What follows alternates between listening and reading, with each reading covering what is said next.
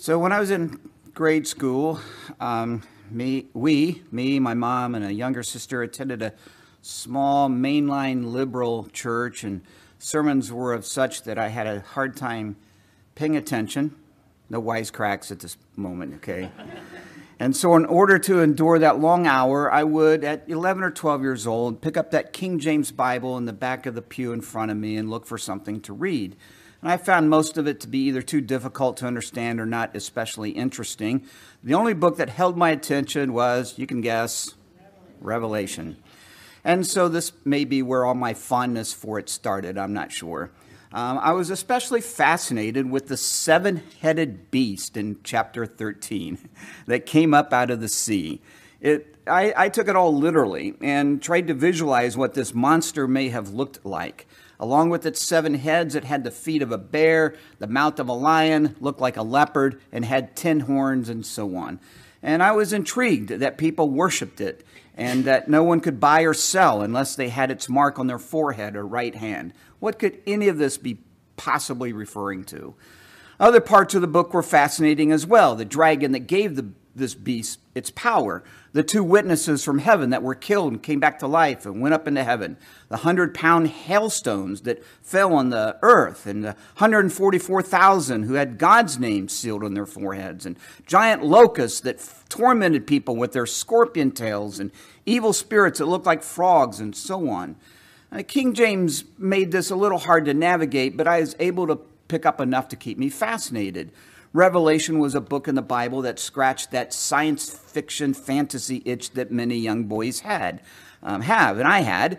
Now, I didn't think of it as fiction. I believed it all to be true, but again, I just didn't have a clue what any of it was referring to. As I got into high school, we switched to a theologically conservative church where the Bible was given much more respect and weight. And when discussions about uh, when discussions came up about Revelation, uh, I learned that it wasn't um, I, I, learned uh, uh, people talked about all of its symbolism, and when it came to the beast in chapter 13, I learned that it wasn't actually a seven headed monster that emerged out of the ocean, but a world leader that everyone referred to as the Antichrist. Okay? Um, but nobody knew who he was or what it was, just that he was associated with the number Okay, we all know this stuff, and, and would be some sort of a dictator over the whole planet. Um, the two people who I thought should have known who this guy uh, was were not helpful at all the youth minister and the senior pastor. Okay? I mean, they're supposed to have all the answers, right? Then on some Saturday in late spring, our youth group went to a Bible college in Cincinnati for one of those kind of meet and greet events, recruitment opportunity. You know, if you don't have plans after high school, then you should think about coming here, get some Bible training, that sort of thing. And so the youth group leaders took down a couple cars of teenagers to this, and lots of kids were from all over the area were there as well, probably a couple hundred or so. And during the free time when everyone was either playing volleyball or, or enjoying other social activities, I headed over to the library, eager to learn who the Antichrist is in Revelation 13. If an answer could be found, a library at a Bible college would have it, right? I'll never forget the look on the librarian's face when I walked in. Where can I go to find out who the beast is in Revelation 13? I mean, he gave me that grin like I had just asked to find a map to the lost continent of, of Atlantis. And then, then he took me over to a wall filled with commentaries on Revelation. And that's where I spent the next couple hours or so while all the other kids were out having fun. And this, of course, is a picture of what Denny Lob's childhood looked like.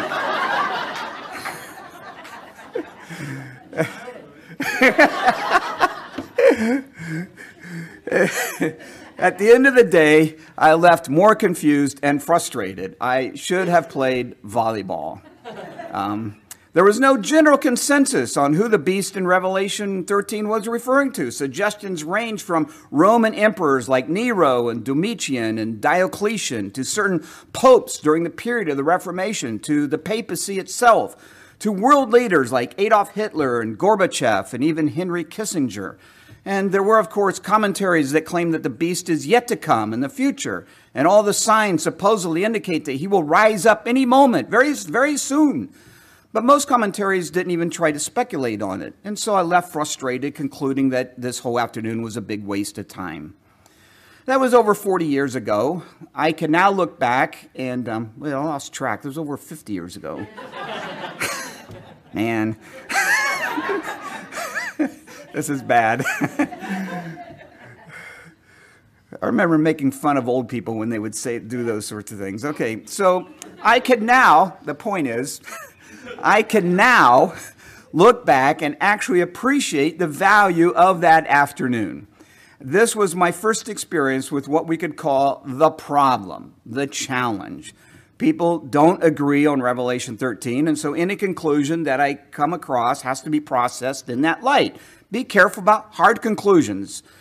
And a valuable lesson, because I wanted hard conclusions. In fact, as I eventually came to learn, people don't agree on many things in Revelation, or for that matter, how the book itself is to even be approached. And so, in time, I came to appreciate the benefit of learning about all the different positions, their strengths and weaknesses, and to hold positions with a light grip, and the value of learning more and being open, teachable, and so on. And all this actually started back then in that library with that afternoon of frustration. This principle, of course, applies to a lot of things in the Christian faith, but especially Revelation. There are different views on the Antichrist, different views on the 144,000, different views on the millennial kingdom and the rapture and the tribulation period, different views on what the judgments represent, and bigger yet, different views on how to even approach the book. The philosophy used to interpret it and process, decipher its symbolism. It's not, of course, that all of the different views are right or worthy of equal consideration. It's just that when it comes to something as difficult as the book of Revelation, we need a healthy measure of humility whenever we open its pages, which means extending grace to those who see things differently and try to appreciate the reason they see things differently because in the end, there might be good reasons for the positions that they hold. We understand this, right?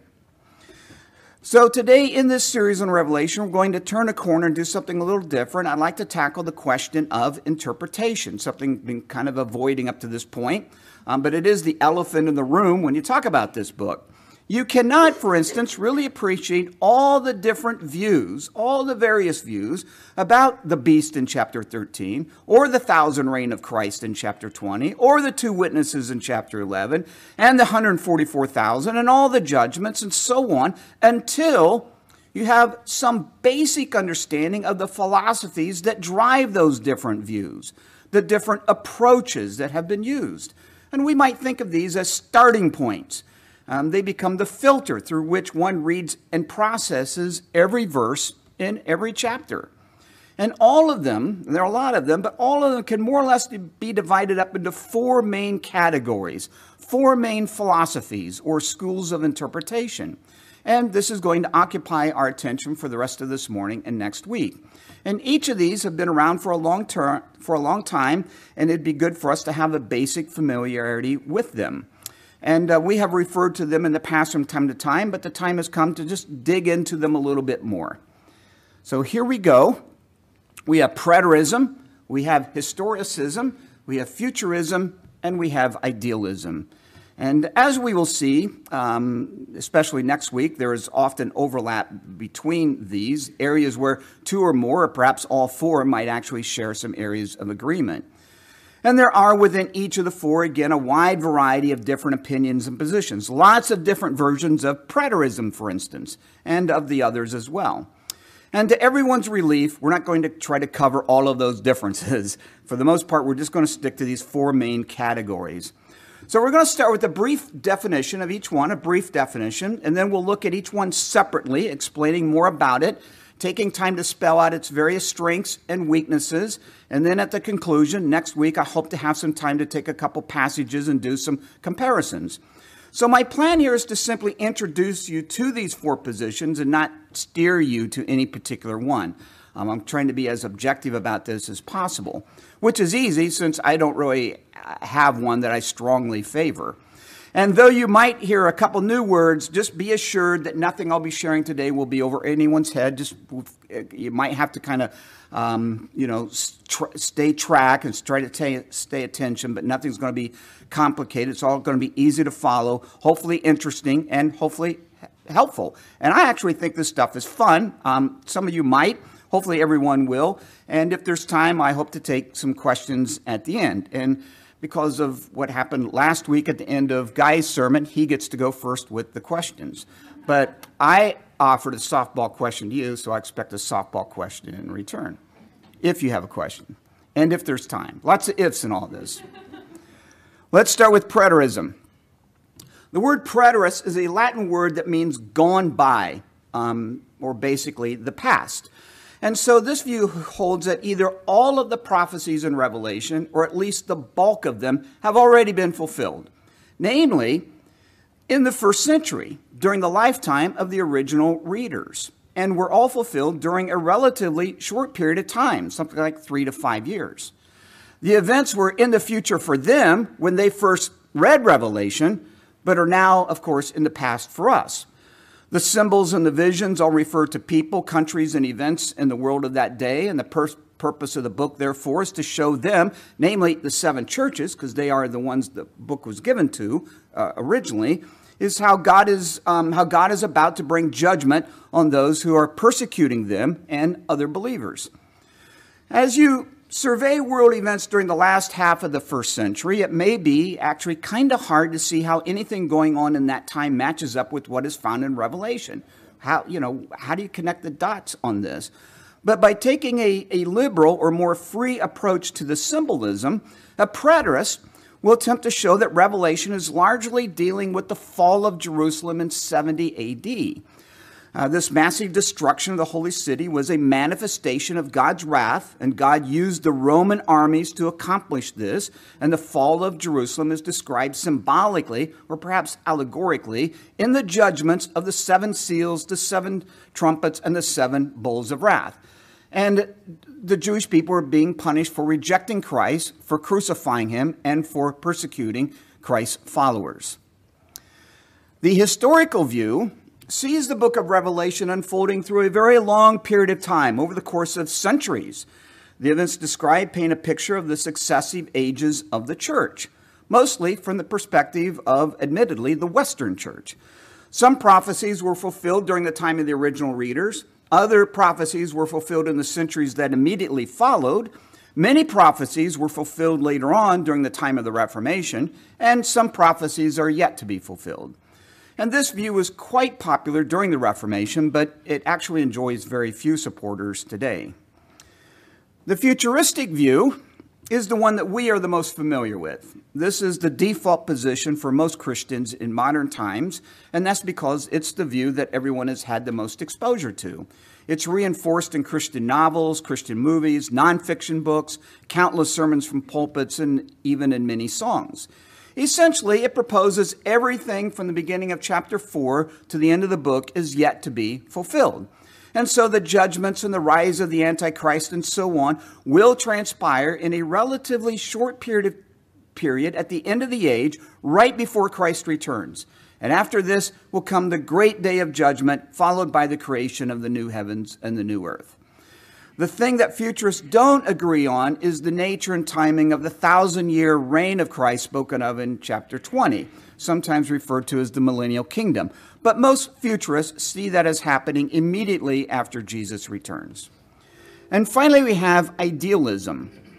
And this one is rather interesting. It sees Revelation as setting forth timeless truths concerning the cosmic battle between light and darkness, good and evil, Christ and the devil know, kingdoms in conflict. According to this school of thought, Revelation doesn't offer any predictions about any events, past, present, or future. In the end, there is the ultimate triumph of God's kingdom, but the seals and the trumpets and the bowls of wrath and the rise of the beast and the fall of Babylon and so on simply describe, in highly symbolic language, the ongoing conflict in every generation between the kingdom of God and the dominion of Satan. The prophecies simply illustrate this conflict. They aren't really predictions. Idealism interprets the book of Revelation as an allegory. It doesn't get bogged down into the details. It simply looks for these larger lessons that apply to all Christians everywhere at all times. So, for instance, there may be a future Antichrist, but more importantly, there have been many Antichrists through the ages, Either way, even that doesn't really matter. What is the most important is the lesson itself. only God is to be the object of our worship and total allegiance. That, according to the idealist, is the point being made in chapter 13. All right, does everyone follow so far? All right, so this is a basic introduction, a basic summary of the four views. And again, each of the four schools will have a wide variety of differences within them. Without a doubt, Revelation wins the prize of being the book that is the most controversial among scholars and laymen alike. Now, of the four views, the two that are the most popular, common today, are preterism and futurism. Most of us are familiar with futurism, so I'm going to spend more time on preterism, actually, the rest of the morning on preterism. Um, it, it is growing in popularity, probably as a reaction to some of the hyper sensationalism that has been advanced by a number of amateur futurists like Hal Lindsey and Jack Van Impe and Tim LaHaye and many, many others. You know, during the 70s, 80s, and 90s especially, there were just endless discussions and endless speculations about the number 666 and computers and barcodes and a coming cashless society and the armies of Russia and the armies of China and the New World Order and so on. And, and even lots of popular little booklets like 88 Reasons Why Christ, like why Christ Will Return in 88 and so on. And Christianity just seemed to be occupied with all this stuff and eventually became really, quite frankly, wearisome and in a reaction to all of this, one popular preterist came out with a book during that time titled Last Days Madness, uh, where he attempted to offer thinking Christians an, attract, an attractive alternative. So, because of its growing popularity, we're going to spend some more time on preterism than the other three. The historical view is basically, you know, dead these days. You are already familiar with the futuristic view, and idealism doesn't re- doesn't require a lot of time to explain or discuss because by design there just isn't that much to it. All right, so sound like a plan? Everyone's still tracking? Good. So, preterism. Now, when I first learned of this, it seemed like the craziest thing I had ever heard and wondered how could a true Christian even hold to it? But it actually has a lot going for it. So again, preterism sees the events described in Revelation as being fulfilled in the past shortly after the time of its writing. And there are two main types of preterists. This is very important to keep these distinctions. We have full preterists and partial preterists. They share a lot in common, but at the same time, there is a huge difference. It's a major one. For our purposes, we are mostly interest, we are mostly interested in partial preterism. But a few words need to be said about full preterism so that we can dismiss it and then move on. So, full preterism would claim that all of the prophecies in the book of Revelation have been fulfilled, even the ones in the last chapters about Jesus coming on a white horse, the millennial kingdom, the great day of judgment, the condemnation of the devil, and the creation of the new heavens and the new earth. They believe all that has already taken place. The return of Christ and the great judgment day, for instance, represent him coming not physically or visibly, but coming spiritually in power and glory in the army of Rome to destroy Jerusalem in 70 AD. He's using apocalyptic language. Indeed, all of the references, according to this view, uh, to the coming of Jesus in Revelation, all the references to the coming of Jesus in Revelation refer to the fall of Jerusalem, according to this view. And the beautiful new creation described in the last two chapters, they would say that that's referring either to the church age, the beauty and glory of the church age, or um, here on earth, or to life in heaven, or perhaps to both. So, a full preterist, just to be clear, would reject the idea that those chapters are prophesying about a future kingdom of God that believers will inhabit in their resurrection bodies. Everyone follow that so far? All right, full preterism, as you can see, is a bit troublesome because it can end up denying essential doctrines like the return of Jesus and the future resurrection of the body, core beliefs that really do define Christianity. But a full preterist could, at least in theory, still hold to those doctrines, the second coming and the future resurrection, and so on, by claiming that they are taught elsewhere in the Bible, and they affirm that, and then just simply claim that they are not, however, addressed in Revelation. But most full preterists believe that the promised restoration has now arrived. We are living in it now. The world as we know it will continue as it is indefinitely, on and on and on ad infinitum.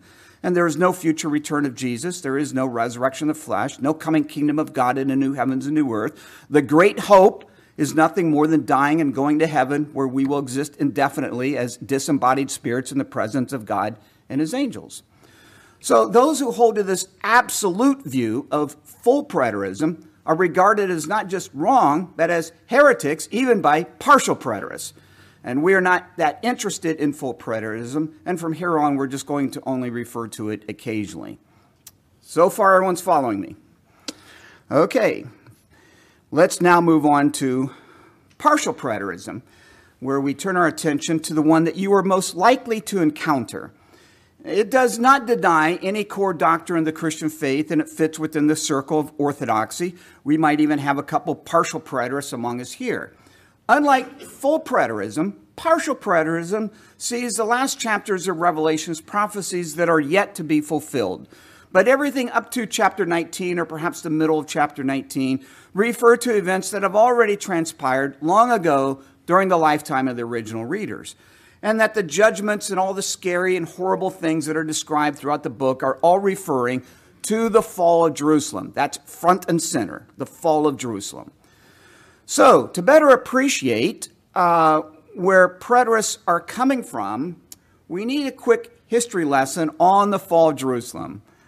Ah, church history. Isn't that great? All right, so I'll, make this quick, but it's very important to have this understanding for you to better appreciate this view. In AD 66, Roman governor Florus demanded 17 talents from the temple treasury in Jerusalem uh, tribute or tax, which would be equivalent to something like fifteen or eighteen or eighteen thousand dollars today. So, relatively speaking, this was a cheap price to pay to keep the Romans happy, and they could easily afford it. But what do you think the Jews did? They refused. There's no way we're going to do that.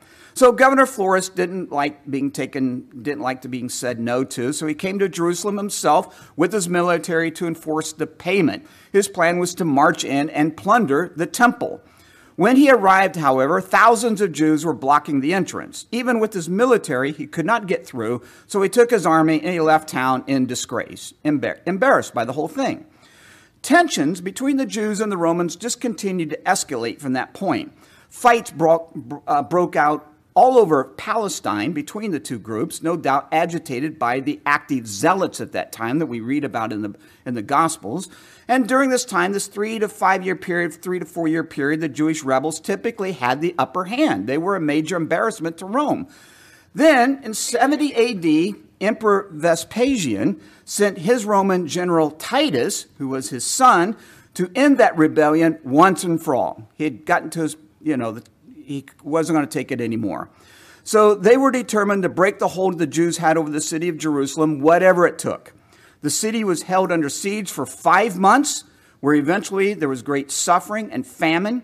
Titus broke through and his armies looted both the city and the temple. Jerusalem was plundered and leveled. The temple was destroyed, never to rise again. Tens of thousands of lives were lost in that war. Captives and spoils were carried off to Rome. Jews were sold into slavery or kept for the gladiator games, and only a small remnant remained in Judea. One history book reports that during this three and a half year revolt, one million lives were lost. To symbolize the utter extension of the Jewish nation, the name of the land was changed from the Judean province to Palestine, which means land of the Philistines. So this was to add insult to injury. Now, Jesus predicted this destruction. He spoke of it as a judgment from God, and preterists claim that this is what Revelation is all about. Judaism now, as a result, had no base, no headquarters. The sacred holy city was virtually no more. The temple was no longer the center of worship. Animal sacrifices was no longer offered up. And groups, various religious groups, the ones that we know about in the Bible, like the Pharisees and Sadducees and others, disappeared from the scene, either immediately or shortly thereafter. This was a bloody, violent, horrible war in every way and a major turning point and it really was an apocalypse, at least for the Jewish people. And because Christians did not join the Jews in the revolt, they were blamed for the defeat. And they were regarded as traitors and expelled from the synagogues everywhere. So, again, with the grasp of this history and the significance of Jerusalem's destruction, the preterist is able to see how all of that is reflected in the pages of Revelation. So, if you are not familiar with this view, can you kind of see how all that could fit? Could fit? All right, so let's now consider some of the strengths and weaknesses of preterism. And we'll start with the pros, why some people find it appealing. The primary reason is that the book itself gives the impression, a strong impression, that the original readers will see its prophecies fulfilled. In fact, the book opens and closes with this very sense of expectation. The very first book of the book says, The revelation of Jesus Christ, which God gave to show his servants what must soon take place. And this is repeated at the end of the book, in the last chapter. The Lord, the God of the spirits of the prophets, sent his angel to show his servant, referring to John, the things that must soon take place. And do not sew up the words of the prophecy of this book, because the time is near. We also see little clues throughout the book, like um, the exhortation given to the church in Philadelphia in chapter 3. Jesus telling them that they would be spared the hour of trial that is going to come upon the whole world. And the implication is that all of the judgments spoken of in the chapters that follow describe this hour of trial, and that they will see it, but not be adversely affected by it. And throughout the book, again, there just seems to be this sense of urgency that the events described are about to happen any moment. And it will be a fast cascading of events, one following the other somewhat rapidly. Now, the first and foremost question we should ask when reading from any book of the Bible is how did the original readers understand what was written? We've been taught that every time we teach about we teach that every time we talk about hermeneutics. And this of course is one of its main rules. And it seems to be the case that the original readers, the seven churches that the book is addressed to, were not thinking that these prophecies were, were about events that would happen two or three hundred years off into the future, much, much less 2,000 years or 3,000. And indeed, throughout the book, we find a number of warnings and encouragements to be patient, to endure persecution, and to remain faithful, all of which would make very little sense if such exhortations did not actually apply to them. Okay? This is a strong point. Another favorable point is that we have detailed accounts of the fall of Jerusalem from historians based on the testimony of eyewitnesses, and they include the Jewish historian Josephus, you've heard of him, and Roman historians like Tacitus and, Suetonius. And some of their accounts can actually line up with certain prophecies in Revelation. But like everything else, it depends on whether you find this correlation convincing. So let's take the four horsemen of the apocalypse that we've talked about earlier. Um, we find this at the beginning of chapter 6, where the, we have the opening up the, of the first four seals. The rider on the white horse, the first, the first rider of the apocalypse, he rides on a white horse, and we are told that he is bent on conquest. So the preterist will claim that he represents the victorious Roman march toward Jerusalem under the Roman general Titus in the spring of 67 AD. The next is the rider on the red horse. We are told in the Bible that he takes peace from the earth. And according to the preterists, he represents the disruption of peace caused by the Jews. Rome was famous for its ability to keep peace, which was enforced by the heavy hand of law and order. And the Jews were quite contentious, and their you know, flagrant resistance proved to be a major embarrassment to the empire. The rider on the black, the riders on the black and pale horses represent famine and death that the Jewish residents of Jerusalem suffered from the siege and the war and the destruction of the city. So you could kind of make these things fit. And as you continue through the rest of the judgments, we won't go through all of them now, preterists will attempt to match the events described in those chapters to certain events or situations that occurred during this horrible and bloody war. Uh, uh, one quick one here the prophecy in chapter 16 about the 100 pound hailstones falling out of heaven refers to large stones being catapulted by the Roman army upon the city during the siege, and so on. So you can kind of see how some of these things fit. And to help make things fit a bit better, preterists also see one set of judgments rather than three sets. In other words, the judgments of the seven seals are the same as the judgments of the seven trumpets which are the same as the seven bowls of wrath. And so when it comes down to it, there are only seven separate judgments, but they're being described from three different perspectives. Got that? So, regarding the beast in chapter 13, well, again, the preterists will say that he has already come and gone, and that we're all idiots for thinking that he's about to arrive, because the preterists will see that the beast in chapter 13 is the Roman Emperor Nero, the first Christian, the first Roman emperor to persecute Christians. I don't think he ever became a Christian. and, the, and the argument for this is worth noting. Um, in ancient Greek and Hebrew, letters also represented numerals like we see in Latin. And by adding these values, words could be represented as the sum of their numbers. Nero Caesar in the Hebrew alphabet, when interpreted numerically, represents the numbers 50, 200, 6, 50, 100, 60, and 200, which all add up to 666. Okay? Another point in favor of preterism is something commonly referred to as the Olivet Discourse, found in the Gospels of Matthew, Mark, and Luke. In that discourse, which is like a short sermon, Jesus talks about various signs regarding the destruction of the great temple in Jerusalem and predicts wars and famines and earthquakes and so on, which, as you know from when you read Revelation, that's the subject matter. And it is argued that Revelation is like the extended version of what Jesus warned about, prophesied about in the Olivet Discourse. Revelation is the full picture, the full version. Again, all of it fulfilled in 70 AD. Another strong point is that the theory that the object of wrath and Revelation is the Jewish people rather than the whole world is derived from an opening prophecy in chapter 1. In verse 7, there is a reference to those who pierced him. And so, again, it is suggested that the destruction of Jerusalem prophesied in the judgment described in chapter 6 through 19 are directed to the Jews for killing Jesus and persecuting his followers. The verse doesn't explicitly state that, but yet it could serve as a clue. And finally, there is this. Um, though most scholars believe that Revelation was written in the mid uh, or earlier mid 90s, there are some reasons to place it in the late 60s instead. Uh, but dating Revelation is very difficult, it's very controversial, but there are reasons to place it early. And if this is so, then it would have been written before the events it prophesied came to be.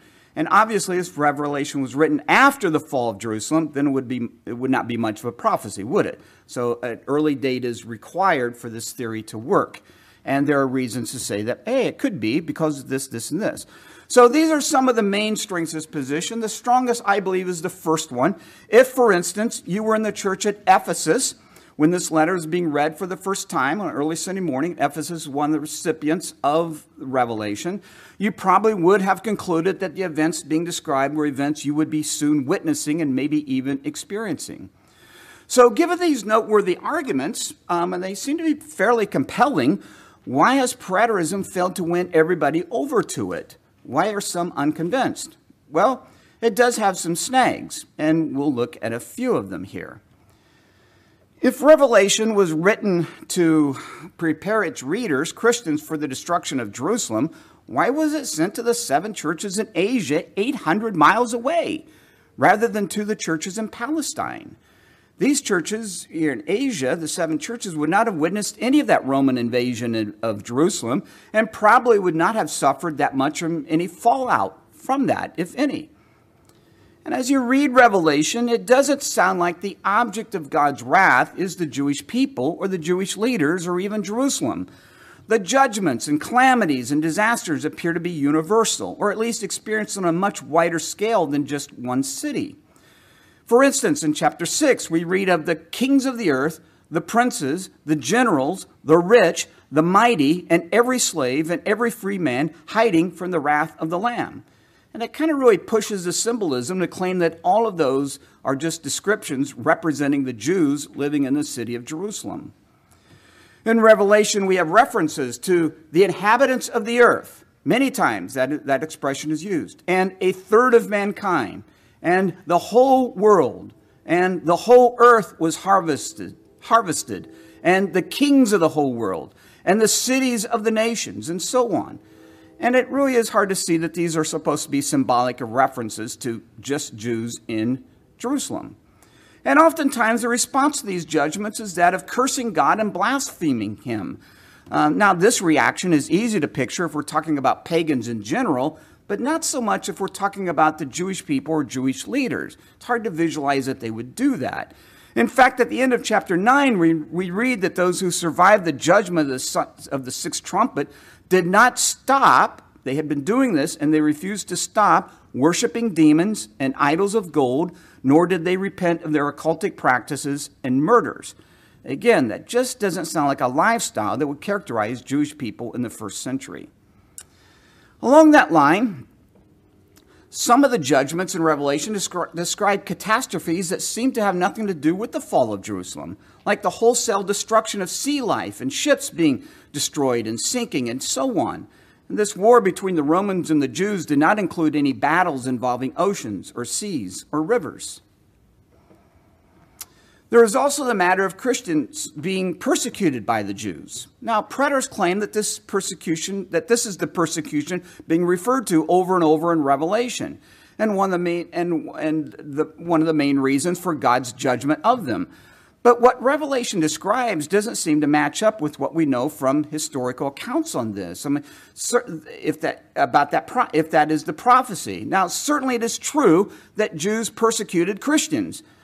Um, but it consisted mostly of shunning and harassment and discrimination, and maybe some confiscation of property and some light imprisonment here or there, and perhaps some isolated situations of stoning, but not massive bloodshed. There was no outright war against Christians from the Jews. In fact, up until the fall of Jerusalem, Jewish Christians were welcomed in the synagogues.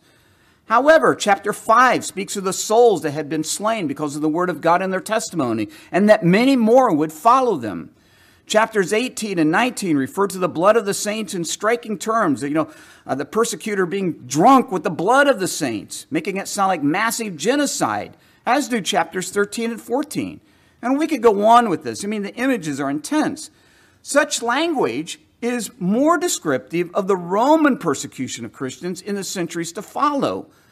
But most preterists are reluctant to go there because all of that happened after the original readers had died. And a preterist wants to place all that during their lifetime. And what do we do with the beast in chapter 13? I mean, this thing, whoever, whatever it is, that the, the great persecutor of believers. It could be Nero, but it's um, hard to make him fit. His persecution of Christians, 64 AD, was limited to just the city of Rome. It was not widespread across the empire, and Jerusalem is 1,400 miles away. It was not affected by it. Plus, the Emperor Nero doesn't fit some of the other key descriptions of this beast in chapter 13. Though he, though he thought of himself as a deity, he didn't order people to worship him as such, and there's no restriction on buying and selling unless you worshiped him, and so on. There was some of that happened later in the centuries to follow, but not during Nero. And Nero's persecution took place before Revelation was written, even if you go with the earlier date. How can something written in 67 or 68 AD prophesy about something that happened three or four years earlier?